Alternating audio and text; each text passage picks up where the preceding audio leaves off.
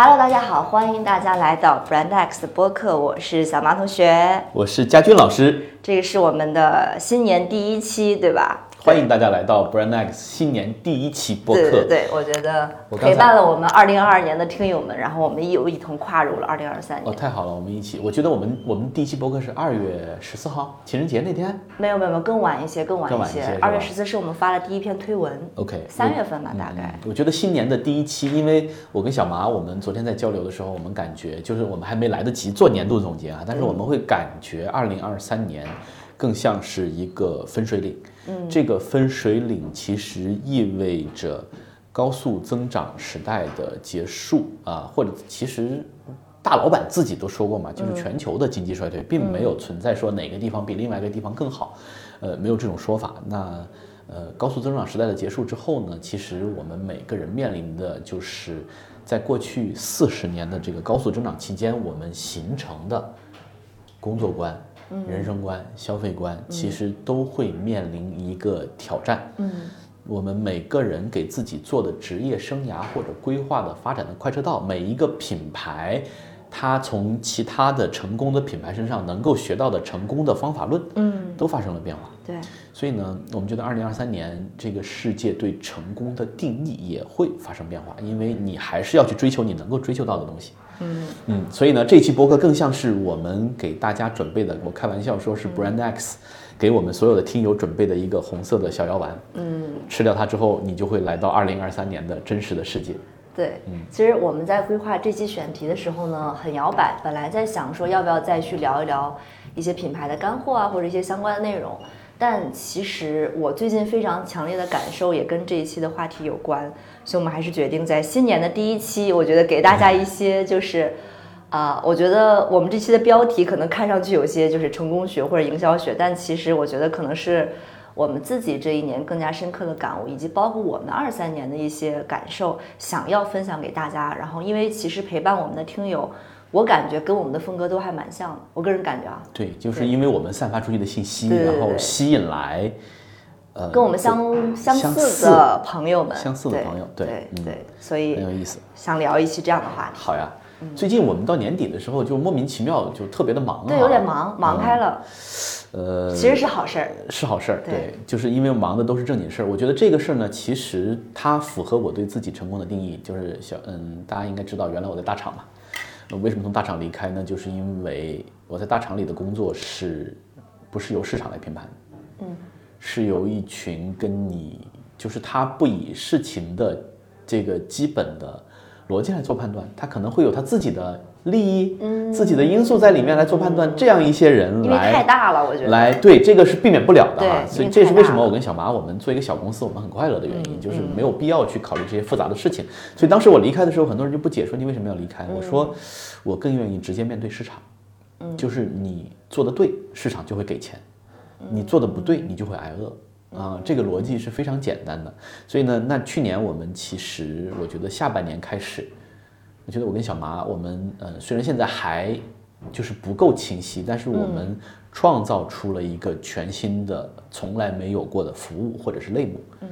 并且得到了市场的认可，啊，然后呢，那可能接下来我们也会定期的去做总结，这一块要怎么样做提升，怎么样在客户端能够达到更好的效果，等等等等。但是你会发现，嗯，市场需要，嗯，对，你不需要经过谁立项。他他比我客户会跟你签合同，对对，更加能够拿到市场的反馈。嗯，对。OK，所以呢，嗯，这是我们最近做的一些很好玩的事儿。另外呢，我是觉得最近的一些个人感悟或者说一些鸡汤吧，就是尤其是在这种动荡的时刻，嗯嗯，大家其实可以不用太去关注一些宏观的概念。或者说大的趋势，就像赵本山老师说的，你到哪儿大环境都不好，你是大环境啊，咋的呀啊，对吧？就是嗯，我们去看具体的人、具体的客户、具体的事儿，我们从这里面去寻找成就感。你能帮到一点点就是一点点，我觉得这样可能会是一个嗯更好的。与其你每天在网上刷那些跟你八竿子挨不着的负面信息，还不如踏踏实实的把你身边做好。啊，你知道这个是我录这期播客的初衷，我也跟佳俊老师在分享。其实跟佳俊老师刚刚说的很像。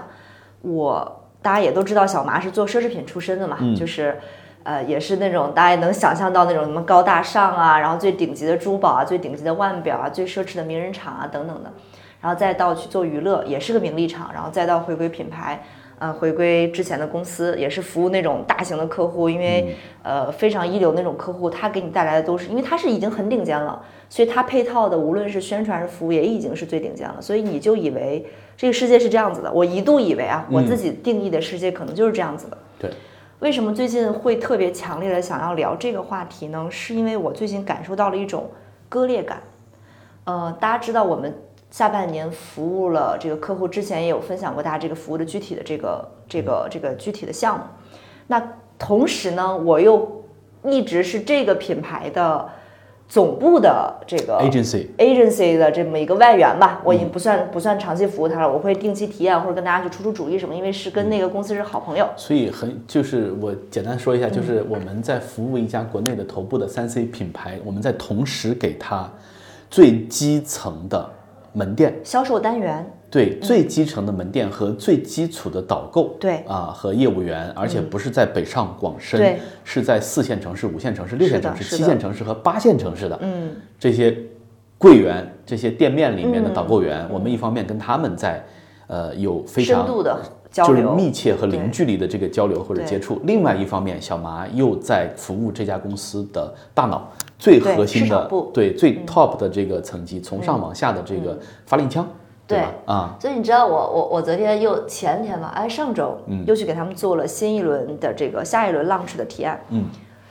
哇，我我我，他们有一个新产品要上市，对对对，然后呢，恰好这个这个其实他们上一代产品就刚好跟咱们另另外一个项目重合了，就整个售卖期体验我也参与了，然后真正的售卖我也参与了，嗯，你知道我就会有一种世界的奇幻的参差感，就是我真的接触过这些东西究竟是被什么人卖给了什么人，因为你是知道的，我是我们是真真正正去到。这个四五线城市看到这些朴实的导购员们是怎么样把这个东西卖给了朴实的客户们，朴实的客户们。对。但是呢，就在这个大脑的总部的这个所谓的营销规划当中，我没有说它不好。嗯。它描绘的是一幅我自己现在感觉啊，就是一个虚幻的世界。嗯。就在这个虚幻的世界里，我营造出了一个全新的概念。嗯。我这个怎么时髦啊？我这个三 C 产品可以成为你的时尚配件。嗯。我这个是精英人士必备。我这个是。怎么塔尖上的人都要用我这个东西，然后我创造出了很多不一样的玩法、概念、创意、发布会、艺人、直播，然后我我们在这个大热闹的虚假繁荣当中预臆想出了一批我们认为这样的客户才会买我们的产品。它不是，我觉得它不是虚假繁荣，就是它定义了一个臆想中的世界。嗯，对，这个世界一片繁荣，然后所有有品位的、品质的。精英的阶层的的人群，然后一定会因为我们高大上、我们智慧、我们美妙的概念而去对我们的产品动心，成为我们忠实的用户。你知道，我就会有一种非常强烈的割裂感，就是我突然意识到这个不是真实的世界。嗯，真实的世界里没有这些概念，没有你们营造出的这种繁荣、欣欣向荣，然后这种条条条条框框、工具逻辑，对，然后呢？我是真的见过这些最最基层的销售单元是怎么样把你们创造出来这种产品卖给最朴素的用户的。嗯，就我会有这种不真实感。这种特别有意思啊！这是我在我在我服务的从十年前开始，嗯，我服务的所有的客户，我觉得这是不是商家或者品牌的通病？嗯，很有意思，就是嗯，它其实也不是通病。你比如说有一些品牌。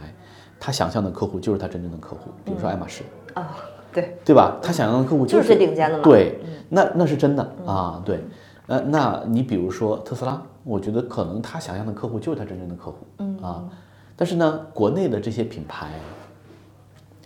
它典型的特点就是，尤其是这些想往上爬的品牌，想往上靠的品牌，它给自己描绘了一个美好的前景，我的目标用户人群。嗯，二十五到三十五岁，然后呢，消费能力贼强，生活在一二线城市。但是你到它的终端店去看，五十岁的大妈不打折不买，就是他都会存在这种情况啊。包括我曾经服务过的，就是我曾经在的，嗯，时尚品牌、时尚时尚，对，就是时尚类的媒体，有一本头部的刊物啊，就他觉得我们服务的都是二十五岁的小麻这样的姑娘们，我们的用户人群都是你这样的，嗯。但是不是，都是三十到三十五，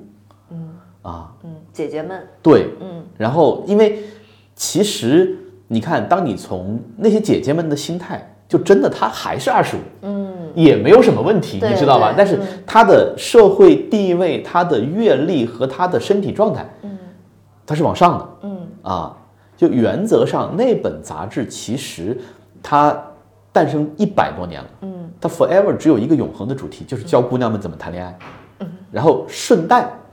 教你怎么变美。对，然后在中国呢，因为生意的关系，啊。它就变成了一本时尚类的。啊对，嗯，但它在海外，它的真正的核心的精髓就是姑娘们的小怎么样 tricks，去谈恋爱？对啊啊。这样子，对，对，所以嗯，那包括你看这种已经是行业头部了，也会存在这个问题，包括我们最近接触的一些客户都会有这个问题，对吧？想反倒是一些更务实的品牌，嗯，他们知道自己的用户是谁，我觉得会不啊会因为他们离客户太远了，让他们太久没有真正的去看到这些，这是你看我最近在读，呃，科特勒的营销管理十六版。然后呢，前面就是他说，你看他他画了一个图，就是过去我们的市场就是外面是那层导购，嗯。这些导购是直接跟客户接触的，嗯啊，然后呢，往上一圈是这些导购的管理层，啊，就是再往上一圈可能是总部的你所谓的市场部啊什么的呀，再往上是那些核心的决策层，嗯。这是一个密不透风的圆，你越在里面，你离真实的世界就越远，就对，你就只能靠想象。但是呢，特劳特啊不，那个科特勒说，随着技术的进步，嗯，其实我们每个人都就是从，就是就是这个圆被切开了一个口子，嗯数字技术的进步能够让你们 touch 到真实的用户，嗯嗯，我当时第一反应就是这个技术在中国其实就是短视频。就你你我们之前播客里面也聊过，呃，鸿星尔克的呃吴兆荣，直播，嗯。对他，他不光是直播，他会他会自己做模特儿。啊，你看啊，就是我们经常诟病我们那个客户自己老出来做模特儿，你发现鸿星尔克也是，他的老板自己也出来做模特然后呢，但他很谦卑，他说，就他每次出来呢，大家大家好，我是鸿星尔克的小吴，嗯。我又出来卖鞋了，嗯。啊，就是这个事儿，你说对提振公司业绩有帮助吗？没有，但是你能够直接 touch 到真正的用户，对实实在在的，不是存在在虚拟概念里面的人对。啊。对，就是我我由这个事情，我就延伸出我最近一系列的这种，我不知道这可能是我今年最大的感受，还是一种反思。嗯，就比如我我刚从三亚休假回来，就是在最热闹的时候去了三亚，就是大家我我这次的行程里，距我的第二站住的那个地方在叫兴隆，嗯，它距最繁华的亚龙湾开车大概就是三四十分钟。就是你都你就能感觉到这四十分钟的路程，你就仿佛经历了一段穿行了，哎，你在三亚亚龙湾，我们住住就是在酒店里，你你所有的物价都很高昂，然后你身边随处可见的都是，因为亚龙湾那片大家如果熟悉，有非常多老派的五星酒店，你能看到这种有钱人们，然后纸醉金迷，然后大家怎么庆祝新年，然后奏乐什么的，然后来到兴隆，然后我们住在兴隆的一个酒店，然后呃兴隆咖啡很有名，然后那边咖啡你知道多少钱一杯吗？四块钱一杯无限续杯。哇，这不就是广东的早茶吗？就是早茶，而且啊你知道，就是在三亚的咖啡厅一定是那种高大上的，然后拍照的，辣妹在沙滩上自拍的。啊然后兴隆的咖啡店长得都跟沙县小吃一个样，嗯然后里面坐的全是爷爷们，因为兴隆是很多华侨会在这里落地，然后就很多操着不知道哪里的我语言的我都我都没有去过哎，哎，真的很有意思，去过啊。很有意思，就好像走进另外一个东南亚。啊，然后呢，所有都是爷爷奶奶们，然后可能还嚼槟榔，你知道吧？然后对，呃，说着可能也不是中文，我感觉啊，可能嗯。是某某某些语言，然后大家就在那儿，而且四块钱一杯咖啡还赠你一壶那儿非常好喝的红茶，哦。也是无限续，然后会有各种各样非常就是外外就是很所以你知道，你说这个的时候，我在想，就是咖啡市场为什么没有一个搅局者定价是瑞幸的四分之一？因为这个东西的利润率是足够高的，真的。嗯。啊。对，然后我就感觉到你知道这种世界的割裂感，就是就就这么的，哎，我我一瞬间我突然很动心，我觉得我们应该去普洱搞点咖啡豆，然后弄一个 四块钱一杯的外卖品牌。对啊，对。然后呢，嗯，小妈说这个事儿，嗯，就你知道我脑子里想起什么？就是嗯。跟我和孙女士，我们大概十年前我们去塞班，嗯塞班岛，嗯也有这种感觉，就是我们住在那个 Hyatt 啊，然后好的海滩，然后有赌场，所有的纸醉金迷。那个岛又很小，你租辆车，你可以两个小时环岛。但是你出了那片区域之后，你就发现啊，它就是有钱人搭建的一个 给有钱人搭建的一个玩具。对对啊然后我昨天又有再次有这个感受是，我昨天突然在想，你说你看咱们现在在工作这个位置，再往前走其实就是国贸，嗯，然后金台路，对吧？然后但是离我们大概一公里左右的地方，就这边那个地铁站的过地铁站那条路，我不知道你有没有记忆，嗯，那就是城中村，嗯，就是。你从就是大概就五百米的距离，你从这五百米距离走出来，你就能看到至尊的这个大裤衩，嗯然后中国尊，但是你只需要再往左拐一点儿，就是城中村。所以那你看啊，这就会引引发出我们关于第二个问题的思考，就是精英的世界跟真实的世界对是割裂的。你看啊，最近一个有名的企业家就东哥，嗯，在复出的时候，他在怒斥他的高管团队，嗯他看这个怒斥他的高管团队的原因是你们他妈的只会做 PPT，嗯，搞编一些好听的概念模型，数据，啊，骗我，就是因为东哥是什么？东哥是在中关村，嗯，卖小黄碟儿起家的，你知道吧？他是你，而且他是他是宿迁人，嗯，啊，宿迁是就是国就是我国知名的贫困地区，从村里面出来，当时据说他读大学的时候，乡亲们给他弄了几十个鸡蛋，嗯，对吧？所以他他对真实的世界是有体感的，嗯，他不是说像比如说，我觉得可能我和小麻这样子。呃，我我还好，是因为我是学法律的，就是我学法律，我见就是你你在被迫在学习的过程中，你会见到真实的世界，你觉得这个世界很狰狞。我当时在学法律的时候，我就你知道我那个时候的想法是什么？你知道吗？就是这个世界是美好、公平、正义和自由的，但是这个美好、公平、正义它是有边界的。就这个边界就在于，就是你如果在安全地带生活，嗯，你不去突破这个边界，嗯，你就会享受这个世界。但是如果一旦，比如说我们有些做新闻的记者或者我们法律工作者，因为我们那个时候人文系嘛，嗯你要去刺破这个边界，你就会碰到阻力，嗯，你就会面临问题啊。但是呢，那那你比如说，就是我们倒回来说，如果啊、你比如小麻，他就是本身呃，虽然出生不是在一线城市，但是呢，可能家里条件也很好，然后一路也读得也很好，对吧？然后他的人生就是他从来没有突破过边界，就我以为的世界可能就是对他就在他这个美好的世界里面生活，然后呢，而且因为他足够聪明、足够勤奋、足够努力，他爬到了一个就是相对被人仰望的这么一个位置。然后你你从你的有限人生里面总结出来的经验，你觉得这个世界就应该是这样的，对这个世界就应该是这么运作的。我提供的 PPT 模板模型就应该是这样的，这个世界就是按逻辑和工具和规则是的，来运行的。对，嗯，但是真实的世界并不是这样，所以呢，这就回到了我们今天想讨论第二点，就是所谓的精英。嗯我二零二三年读的第一本书叫《成为黑马》，嗯啊，这本书是它跟去年我读的人生设计课一样，给了我，就你翻开你就会很喜欢。嗯，我会发现我就是我们俩可能有共性，我们俩就是非标的人。对，就是非标的人，就是你拒绝按照这个社会给你设定的框架去前进，嗯，你总是会寻找自己的出路。对，我觉得这是一个，我觉得是好事儿。那精英们是什么呢？那本书里面对所谓的精英或者对成功的，它有个定义，就是做同样的事儿，我比你做得更好。嗯，这些人是精英。所以呢，那小麻就会，我们刚才在讨论，那这些精英啊，你看，其实真正的大老板们不是这样的。嗯，大老板们不是这样的，他的成长是从真实世界里面成长起来的，厮杀出来的，厮杀出来。他的成长路程是曲了拐弯的，你知道吗？就是他在这儿碰了壁，又往那边折。但是精英呢，大多数都是一路顺利，就是嗯，成绩很好，然后呢上最好的学校，然后找到最时髦的好的工作，对。然后呢呃爬到一个位置，然后开始去按照他的认知去规划这个世界，啊嗯，有一些时候甚至做得很好，嗯，这是就包括我们刚才说的那个三 C 客户，嗯，虽然他们出的东西跟真实世界完全不挨着，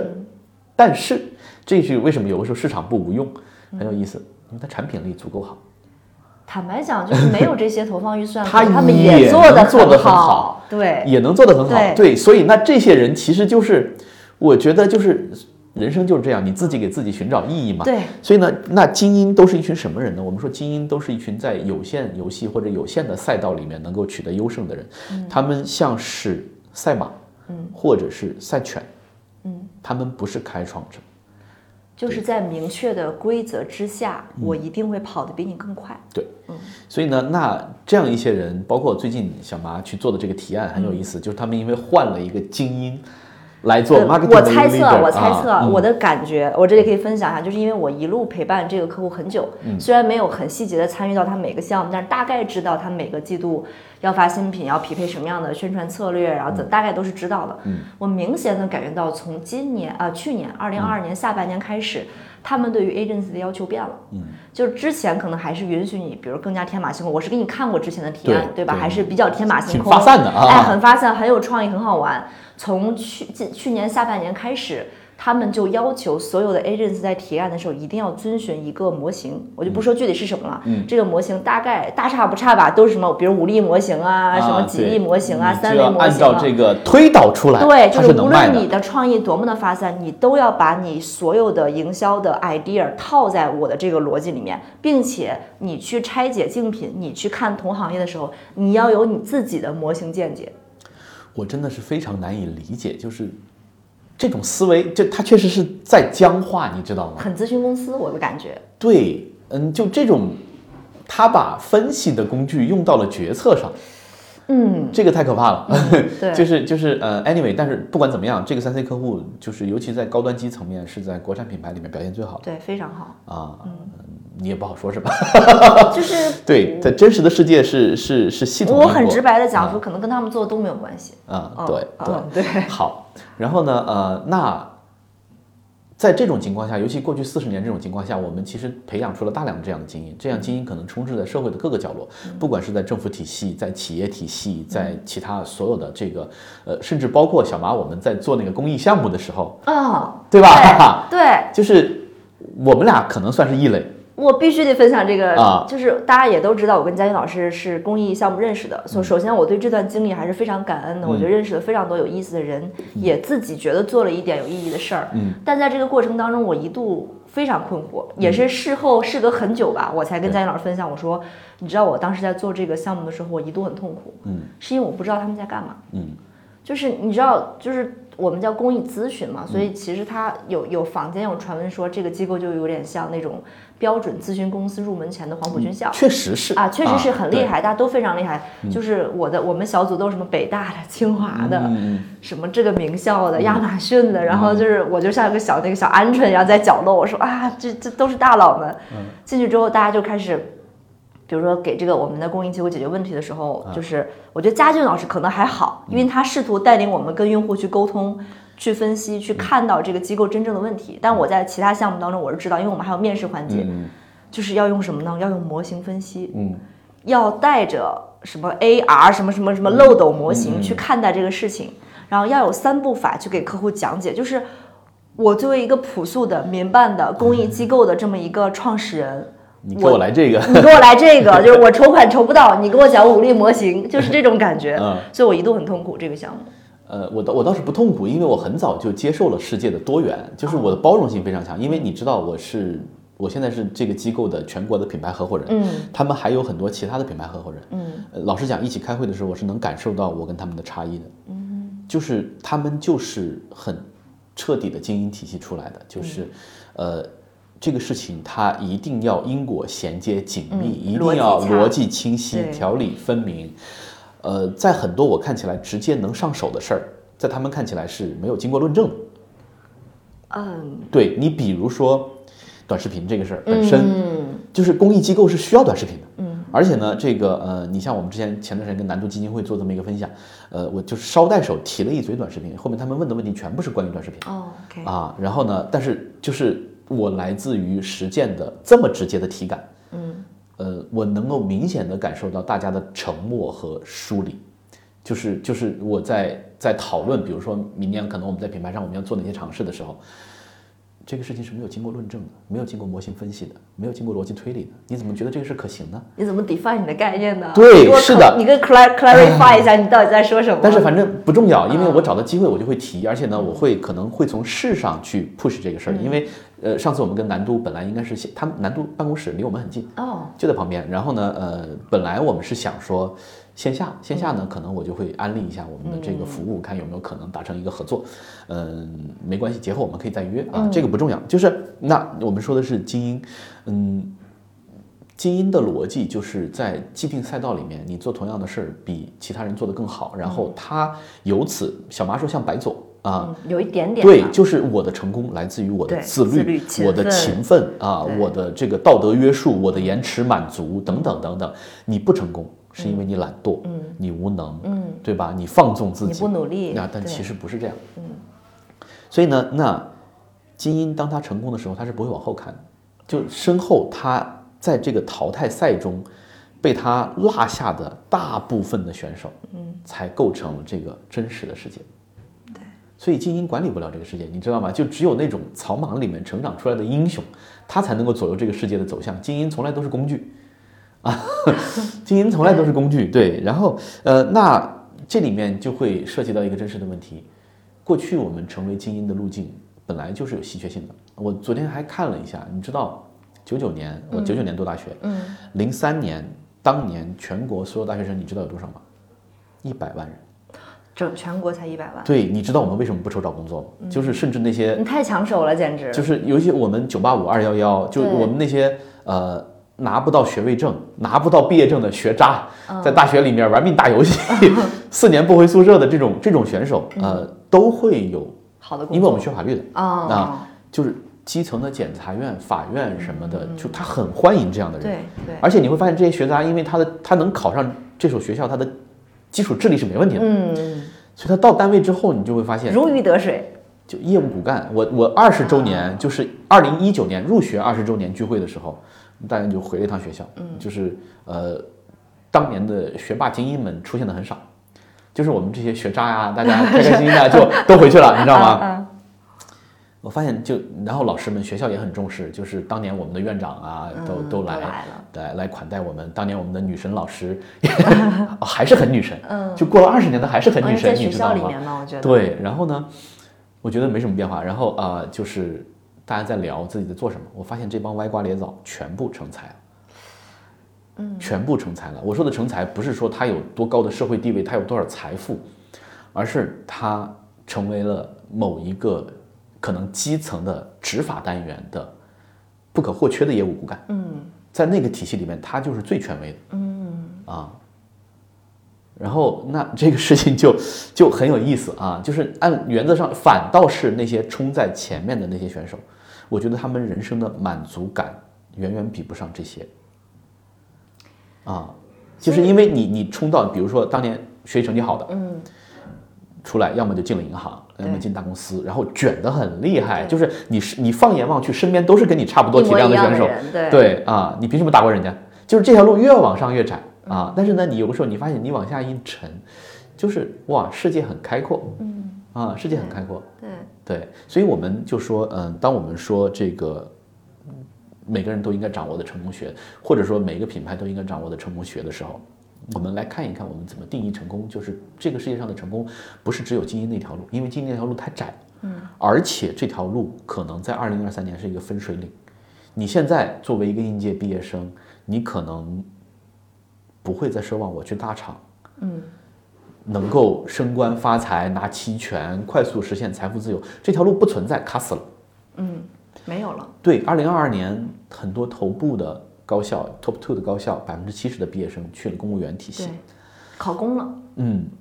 嗯，大家对这个事儿也有一个误差。你觉得公务员体系是旱涝保收的，每年增长的？呃，我们的那些歪瓜裂枣的同学们都成才的同学们，我们在群里面聊天，基层的公务员收入已经腰斩。就你以为你端了一个铁饭碗，但是当。当国家没有粮的时候，这个铁饭碗是没有意义的。这个是给我最深刻的印象，就是呃，我前两天跟孙女士的妈妈在聊天，嗯嗯，就是我们家领导跟他妈聊天，他妈四十五岁退休，嗯，很早。对，我就说，因为我们都快四十五，我都快四十五了，对，呃，我就问我说，妈，你当年为什么那么早就退休？嗯，他是铁路系统中铁的，嗯嗯，他说因为他四十零三年四十五岁，嗯。他说：“因为单位开不出工资，我们两口子都在铁路系统，饭都吃不上。我为什么要退休呢？我退完休之后，我的这个关系就会转到北京市，嗯，北京市会给我发点钱，发工资。哦啊，所以他们其实有一段时间是靠借钱度日的。那公务员体系正儿八经，你看江浙沪地呃，就是一个小县城的公务员一年收入二十万这个事儿，从零八年才开始，零八年就零八年真正的因为房地产的黄金时代，地方政府疯狂卖地有钱的这么一个时代，公务员才开始有钱，就是每年涨薪发年终奖等等等等。好，这个时代其实也过去了。我在小红书上发了一篇劝大家不要考公务员，真的被人骂成渣，你知道吗？就是大家觉得公务员怎么会有问题呢？对吧？呃，公务员正儿八经过上好日子，从零八年到到现在在十几年，十四年时间。十四年时间。我跟他讲，我父亲年轻的时候，就是呃刚有我的时候，嗯他在我们地方上的纺织厂做厂长，嗯副厂长。嗯当时组织上说，我我我父亲家里很很困难，嗯他有八姊妹，有爷爷奶奶，嗯然后呢，这个呃各种各种的困难。当时呢，组织上说你要不要调到我们旁边附近的一个县去做县长？嗯，这在他眼里根本就不是一个选项，因为去做县长养不活家人，哇，根本就不是一个选项，在当时。嗯啊，你就想吧，那是八十年代，啊，但你现在看，你要是熬过了那段最难的时候，对吧？其实也也不好说，也不好说对对，我觉得人生就是这样的，就是它它是非常复杂的啊，它是非常复杂的。呃，所以呢，那嗯，我们如何定义成功呢？我觉得有两种方式。一种确实是可以有精英化的成功，就是成。我觉得，嗯，我很久之前看过复旦大学经济学教授的一篇文章，我觉得他对成功的定义深刻的影响了我，直到今天。他说，你只有两种可能成功。嗯，从经济学的角度看，成功它一定是稀缺的，所以你只有两种可能。第一种是什么呢？第一种是你的投资回报率比别人高，嗯就是同样学习一个小时，你能当人八个小时，嗯，你是一定能卷赢的。对，啊，你是一定能卷赢的。所以呢，这是一种成功。那你比如说有些人确实天赋异禀对，，OK，没问题，对？莫扎特，对吧？类似于这种的天才，对吧？啊，还有一种是什么呢？还有一种是成本上的这个优势，嗯，就是做同样的事儿，你的成本比别人低。这个成本指的是什么？这个成本指的是感受成本。嗯别的小朋友练琴练四个小时哭爹喊娘，嗯，你不觉得练十个小时，你觉得很有意思？你不难受，没有就阻力在这种情况下，就是你天赋平平，你你也也有可能对。对你，因为你你的成本低，对，一种是回报高，一种是成本低，就是这两种可能。嗯，对。但是对大多数普通人来讲，对大多数普通人来讲，就是你可能不一定能够找到你的，或者说绝大多数人他都很难找到我的做什么事儿投入产出比比一般人要高，对，很难。很难。嗯，很难，因为就是我们每个人其实设计的其实都是一个平均值，就是平均值是常态，是是最常见的啊。对。然后呢，那另外一个就是什么呢？就是我们每个人都可以找到自己成本足够低的地方。好，这是《成为黑马》那本书给我一个非常大的启发，就是他采访了各行各业的，呃，不是那种就是金字塔尖的金光闪闪的人士，他采访了各行各业的一些所谓的黑马人士，很有特点。这些黑马是怎么来的呢？比如说，我跟小马举个例子，他们采访几个，第一个，一个嗯知名大学的天文学教授，单身妈妈，嗯，三十岁的时候，还在带着他单身的小朋友在饭店刷盘子。他是怎么样走上天文学这条路的呢？嗯，他去看他一个住在乡下的亲戚，然后呢晚上躺在草地上看见天上的星星，嗯，就是喜欢，我要做这个。想探索。所以他最大的成就是他在自己的后院里面用废旧的零件搭测出来的天文望远镜，这是他发现的第一颗星星。嗯啊，然后就在这条路上越走越远，最后他成为了一个天文学的教授。他跟你想象的不一样，我要读到博士毕业，然后就没有这样的啊，不是这样的。所以呢，还他又举了一个例子，就是一个小地方的生意人，嗯，他在小镇上有一个自己的生意帝国，有酒吧，有这些乱七八糟的东西，然后突然有一天，他觉得这不是我想要的，我想干嘛呢？他快四十岁了，嗯，他跑到纽约去学裁缝，跑到纽约去学裁缝，学了两年，然后呢，再往后，他突然就变成了，就是就当他的作品出来的时候，他就成为了所有的顶级权贵的私人的裁缝设计师。在他人生的前半段，他一直在服务小镇上的蓝领工人。嗯啊，就是就是，但服务着服务着，他觉得这不是我人生想要的，我没有成就感。还有一个就是公关公司，嗯，公关公司在公关一个老公关，然后人生毫无希望，就是在公关公司永远爬不出头的那种。嗯，然后突然他有个客户找到他，说你能不能帮我设计一个就是花展，就是布展。啊，花卉的布展，那个客户，那个客户也很有意思，就是你看我们在服务客户的时候也会有这种情况，就是客户知道你不做这个事儿，嗯，大家想问一下，没有，他就是觉得你做肯定比我做好，就基于信任或者基于对你的了解，就是你们出手肯定比我出手好，嗯。所以跟他说呢，因为他说我们在过往接触中，我发现你对色彩很敏感。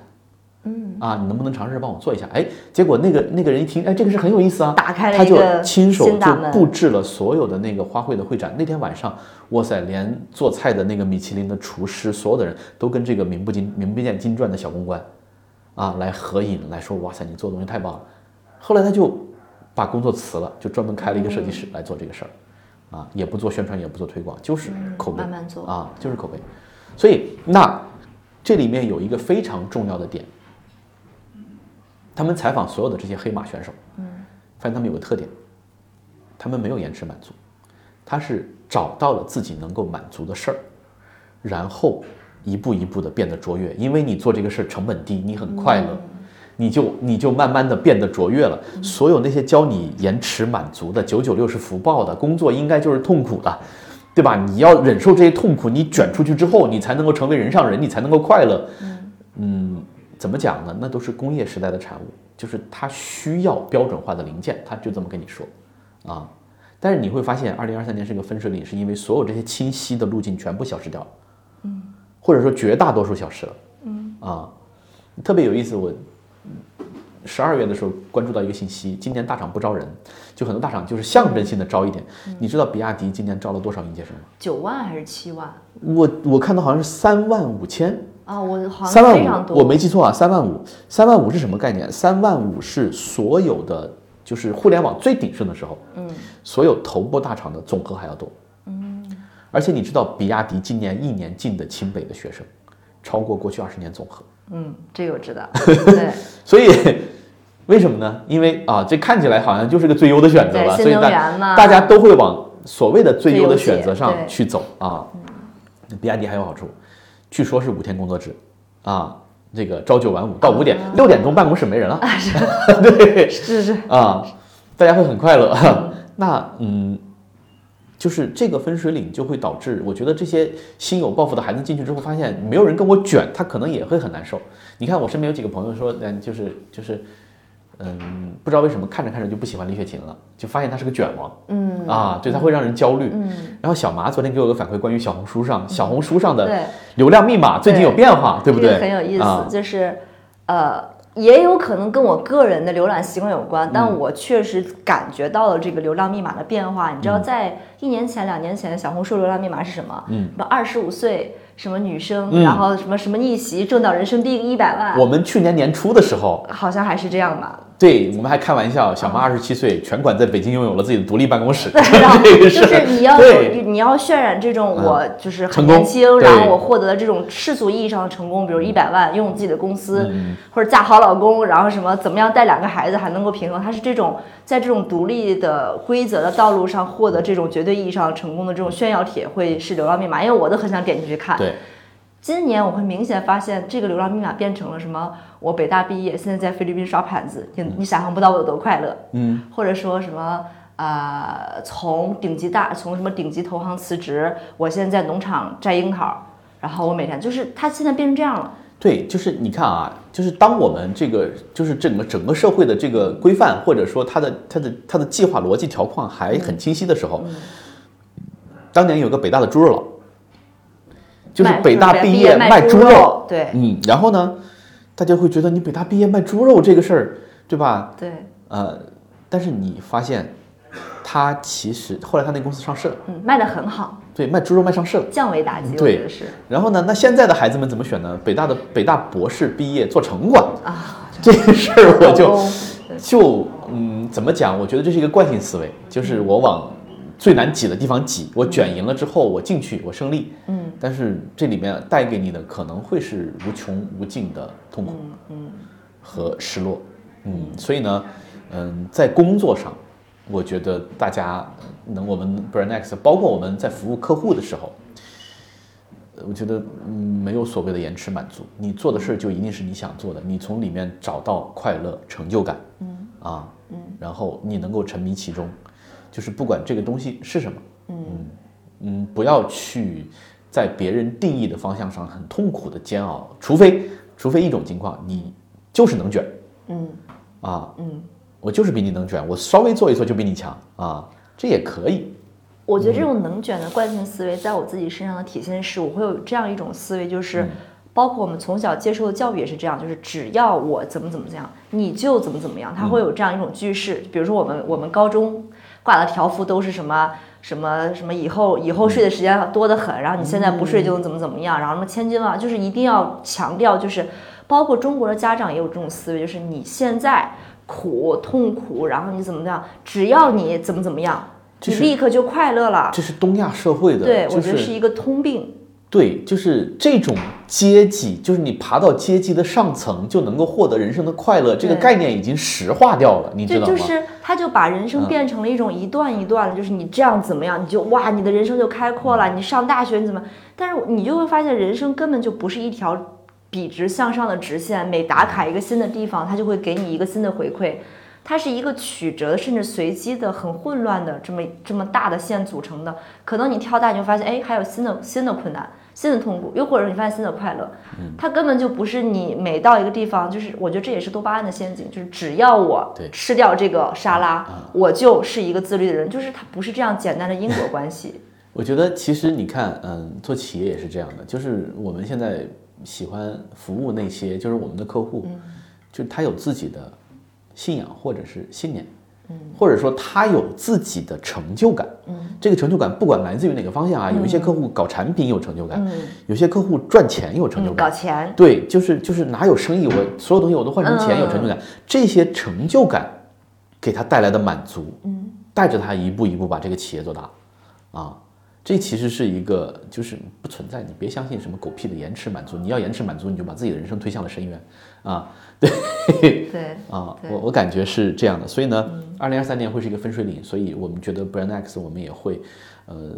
我们昨天看了一下自己二零二二年定的品牌三观，嗯，觉得非常准确。第一，视人为人，你要关注具体的人，不要沉迷于精英的概念和陷阱里去，看真实的世对界，，你要去看百货。百货商店的柜员你要看这个嗯三 C 的中端门店的导购，啊，你要去看屈臣氏里面卖化妆品的小姐姐，我觉得生意来自于这儿啊，所以从这个角度，我突然就理解了。其实你看江湖上有一派小马宋啊，啊华与华呀，对吧？就是它接地气而有效，能落地，就它跟真实世界没有割裂，它跟 f o 的那帮人是不一样的。对啊，对。对但他们培养出来的人又不一样，他们培养出来的人就是又是我从老板这儿学了一套工具，啊，对，然后模型，呃，对对。我把这套模型应用在全新的地方，所以呢，那我们觉得二零二三年每个人都应该知道的成功学密码就是，我觉得不要延迟满足，嗯找到你真正满足、感到快乐的那个事儿，嗯。持续去做。嗯对，它可能是做蛋糕，嗯，可能是织毛衣，可能是搭乐高，可能是做音乐。我觉得都不重要。啊。对，你看这一次我们，呃，最近我有有一个我一生中从未有过的真实世界之旅，就是我从北京带着家人从北京开车到了西双版纳，嗯，非常远吧？三千三千多公里，三千多公里，三千多公里！啊！然后我们中间停了四站，嗯，第一站停在西安，嗯啊，这个小麻对他们家在西安有房子，在最核心的地段，对啊，对小麻是很有实力的一个家，没有他 家族的，没有没有没有没有，对对对。然后呢，嗯，我们停在西安，大年初一的呃不就一月一号，我带两个小朋友就在小麻的豪宅旁边，的大明宫。带他们去考古，然后就是有那个模拟的考古现场，我都不知道那块儿有考古，我就我查了呀，亲子考古现场，哦我都不亲知道亲子考古，它是这样的，就教小朋友用刷子，用那个哦从就是从他们预埋的那个土坑里面叫啊，对对，然后挖出了铜镜、瓦当、银饰等等等等我。想想都很快乐。顺带还会给你做普法教育，就是你要有一个中华人民共和国考古挖掘许可证，没有这个？就不是他他那个那个都是人家埋的好玩的，啊他就给你个样品。对，就真正的考古是要这个，否则那就是违法的。啊啊，对，然后呢，特别有意思，小朋友淘完挖完土之后就问我能带走吗？然后他说那你说你考古挖出来文物，你能带回来吗？对，然后呢，嗯，在西安，然后就吃了当地的这个美食，嗯，小朋友们人生中第一次吃到了 biang biang 面，对吧？啊，喝到了冰峰，就是欢迎大家来西安，很好吃，很好玩。对，西安除了灰扑扑的，真的没其他毛病，就是好吃好景，这个好玩。对，然后呢，呃，从西安又开到了乐山，嗯，开到乐山啊，我我人。我这生一生中第一次看到大佛，乐山大佛啊，乐山大佛到凌云寺啊，我们到凌云寺还捐了一笔香火钱，然后他们就是就是那个呃给我们那个祈福的师傅说，就是我们在会刻碑，会把你们的名字刻到那个碑上，凌云寺在一天，他们就会在一天。哇，好有仪式 感。对，嗯，三弟说我要把这个收据留好，我要回来找我的名字。啊，然后呢，嗯，从乐山又到了昆明，嗯。嗯，在昆明，就正经的有朋友，嗯，然后呢有客户。我们说到热爱，就是呃，我跟那个好声音的第一届的学员李维珍，维珍老师，我们是多年网友，嗯，然后呢，反正就有微信。后来呢，有一回他发现我最近经常在云南出没，他说你下次来昆明，我们就可以来聚一下啊。然后我那天就想，我说，哎，我就我我想让小朋友开开眼界，我说我就跟他我就给他发微信，我说我快到昆明了，我能不能让小朋友。去你的工作室参观一下啊，就是看看音乐人是怎么工作的。对，结果他很热情，他说：“你让那个小朋友准备一首歌啊，可以。”然后呢，对，就是米酒人生中第一次录音棚独唱，而且真的是维珍老师一句一句指导的啊，我觉得特别兴奋。他这两天出来了吗？快了，马上啊，就这两天。昨天我跟他说这个事儿，然后呢，嗯，他就在他现在，因为他是云南省的旅游大使。然后呃，在挖掘云南各地的民族音乐等等等等之类，我计划下次回昆明跟他录一期播客，嗯啊，然后嗯，他有个徒弟，这个徒弟是学建筑还是学园林设计的哦，但是呢家里很困难，是那个那个那个那个丽丽组还是什么族啊？然后呢就是家里很困难，他靠他靠什么呢？他靠自己唱歌比赛，把弟弟妹妹们都供到了大学毕业。就是园林设计是他谋生的手段，他真正喜欢的是音乐，他是维珍老师的徒弟，啊，维珍老师的徒弟。然后就是现在云南省所有的歌唱比赛，只要有他，他就是冠军。哇！啊，这就是就是我说，那你怎么会走上这条路？他就是喜欢，啊，就是喜欢。嗯。所以我觉得就是这也是一个不被世俗定义的，就是你出生在一个不是很富有的原生家庭，对吧？你学了一个按理说应该去办公室爬格子、画图纸的。一辈子看不到头的这么一个专业，但是呢，你给自己人生趟出了另外一条路，嗯，我觉得这是非常好的，嗯，那为什么大家会有这种转折？你看，包括佳俊老师也是，就是所有的这些黑马选手，小妈昨天也说，去大厂打工，去爬这个职级，对他还是有巨大的诱惑力。我觉得是现实引力。啊，对，就是还是有引力，对吧？就是你你很难抵抗身边的这种。我我觉得是这样，就是我也上期跟大家分享说，我新的一年可能有这样的旅居的规划，嗯，但是就是我总是冥冥之中有一根细线在我身后拽我，这个细线可能是社会时钟，可能是来自父母的这种期许，可能是来自这种现实生活当中对于成功定义，就他就总在悄悄的噔瞪你一下，说，哎，你看人家在大厂，你是不是得去那个？你应该年薪百万，你应该是什么 CMO 啊？你应该怎么样？你应该有什么职级？你看。就他会偶偶尔隐隐的拽你一下，我觉得人在对抗这个引力过程当中，他一定是有这么一段磨合期的。但是你知道这些黑马都是怎么来的吗？就这些黑马都是最开始大家也没有说一开始我就延迟满足，嗯，呃，也不没有一开始我就做让自己满足的事儿，嗯，他们大概率是顺着原来就是这个社会约定俗成的轨道，嗯，爬了三四次爬不上去，在自己的人生中碰到了巨大的挫折和挑战，嗯，然后。换了一条路，哎，从此发现人生开阔啊！对，就是这也是很有意思的。就是那你看，比如说，如果我在上一家公司，我做的顺风顺水，特别开心，而且有成就感的话，我是不会。选择另外一条路的，再也不会去想我不要回到一个复杂的体系里边去搞这种博弈，对，没有意思。嗯啊，我还是愿意做，因为有一些人他可能他成就感，我们聊过这个事儿，对，他成就感来自于博弈，是的，是的，是的啊，那没问题，享受他乐，享在其中，那你就进去卷嘛，对吧？但是那我发现这个事儿他给不了我成就感啊，你不擅长，所以我就就做我自己愿意做的事儿，就是你是先有满足，才有卓越。嗯啊，先有满足才有卓越。对，就别勉强自己，真的就是强扭的瓜一点都不甜，好吗？啊，嗯好，对呃好，今天最后收个尾。真实世界的这个呃小药丸就给大家准备到这儿了，就是我们的判断是，二零二三年经济不会太好，但是呢，可能也不会特别差，嗯嗯嗯，它会整个会处在一个缓慢停滞的，就是嗯这么一个状态。那在这种状态下呢，我觉得大家并不会说活不下去，我对这个还是非常乐观的啊。你不会活不下去，但是去追逐更多的财富，去跑得更快，爬得更高，去消费更多的东西，就这个我们过往约定俗成的这种理念和习惯，它会潜移默化的发生改变，对，包括对人生成就的变化。我觉得足够敏感的人，像我们这些足够敏感的人，有一些比较木讷的，真的他还会爬，对还会卷，没问题，对吧？嗯，足够敏感的这些选手们，他会，我觉得 brandex 里面肯定有很多这样的人，他们会慢慢的开始去寻找人生新的方向。他会因为如果这个精英赛道或者这个社会规范赛道给不了你成就感，嗯，你就会去寻找新的成就感。那这些成就感和满足，它会一样会给你带来对深厚的回报。对啊，对，这是我们对 Brand X 的这个听友朋友们的一个新年的寄语和期许吧。嗯，我就再补一句，我觉得在追求这样满足感跟幸福感的时候，我觉得要有勇气吧。就是你不用担心说你没有选择那条既定的道，虽然我现在也有恐惧在，爷爷也会觉得说，哎呀，我没有走那条主流道路，我没有进大厂，我没有好的 title，会不会以后我的人生就不会像那样成功，或者就不会怎么样？我觉得付出更多的勇气，就是，啊、在脱离脱离这样正规的轨道，去选择那些细小的、真实的，然后让你有成就感的事情，我觉得生活不会亏待你的。嗯，对，小妈让我想起我一个真实的朋友，嗯，不是无中生有，是一个真实的朋友。我有一个朋友，他在电视台工作，然后呢，他年轻的时候年纪跟我差不多，嗯，他年轻的时候进入电视台，那是一个非常非常快乐的事情，对，所以他永远会记得自己二十三四岁的时候从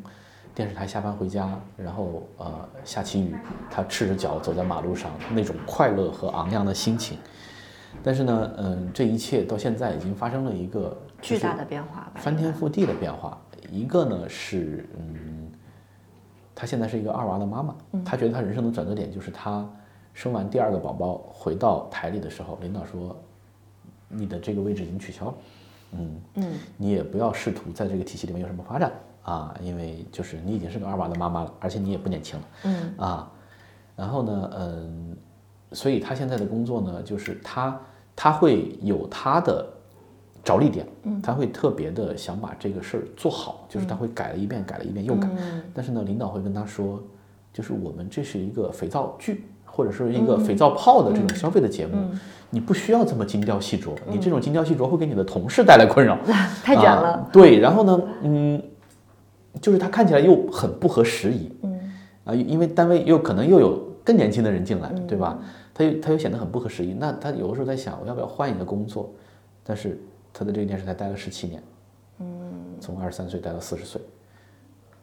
他就会想，我离开这儿之后能不能生存？嗯，我到底能干些什么？他没有想过这个事儿。但是从我的角度来看，就是我们这种神经比较粗大的选手来看，嗯，你出来只会更好。对不会更差。对啊，你一定能找到自己生存的道路，因为他很厉害，他会就是我能看到的，他他他做手绘，然后呢，对他会做很好的，就是在很局促的条件下，他能够做出很好看的那个糕点，就是就是很有才华。很厉害的，对。然后呢，但是他就会被，我觉得这种脱离体制的恐惧感我觉得还是有引力的，在在他在后束缚着他在束缚着他。但是呢，你看我们身边，我觉得我身边这种，就是我觉得可能更倾向于你跟我的这样的，包括我当年一个深圳的同事，他现在在深圳自己创业，嗯也还行，活下来了。嗯呃，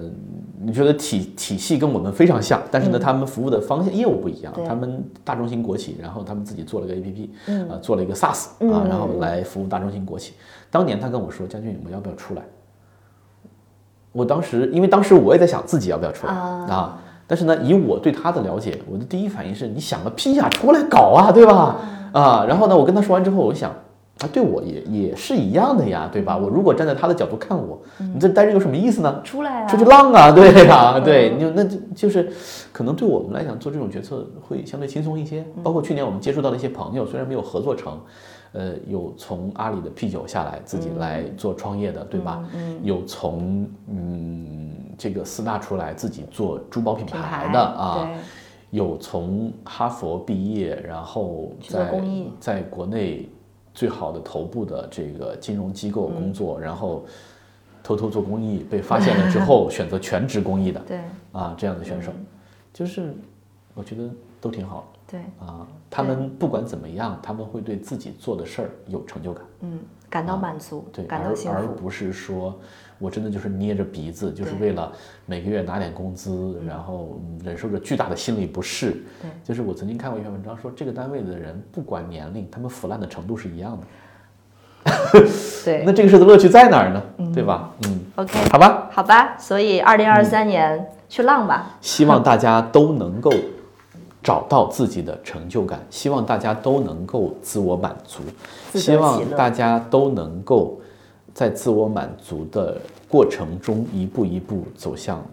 就是卓越，对命运给你设定的那个天赋的使命。对。啊，好，好，好，祝大家，我不知道年前我们应该还会有一期吧，新年快乐，应该还会有一期，还会有的，对，不管，我们先祝大家新年快乐。可。能会有三期，我跟你讲，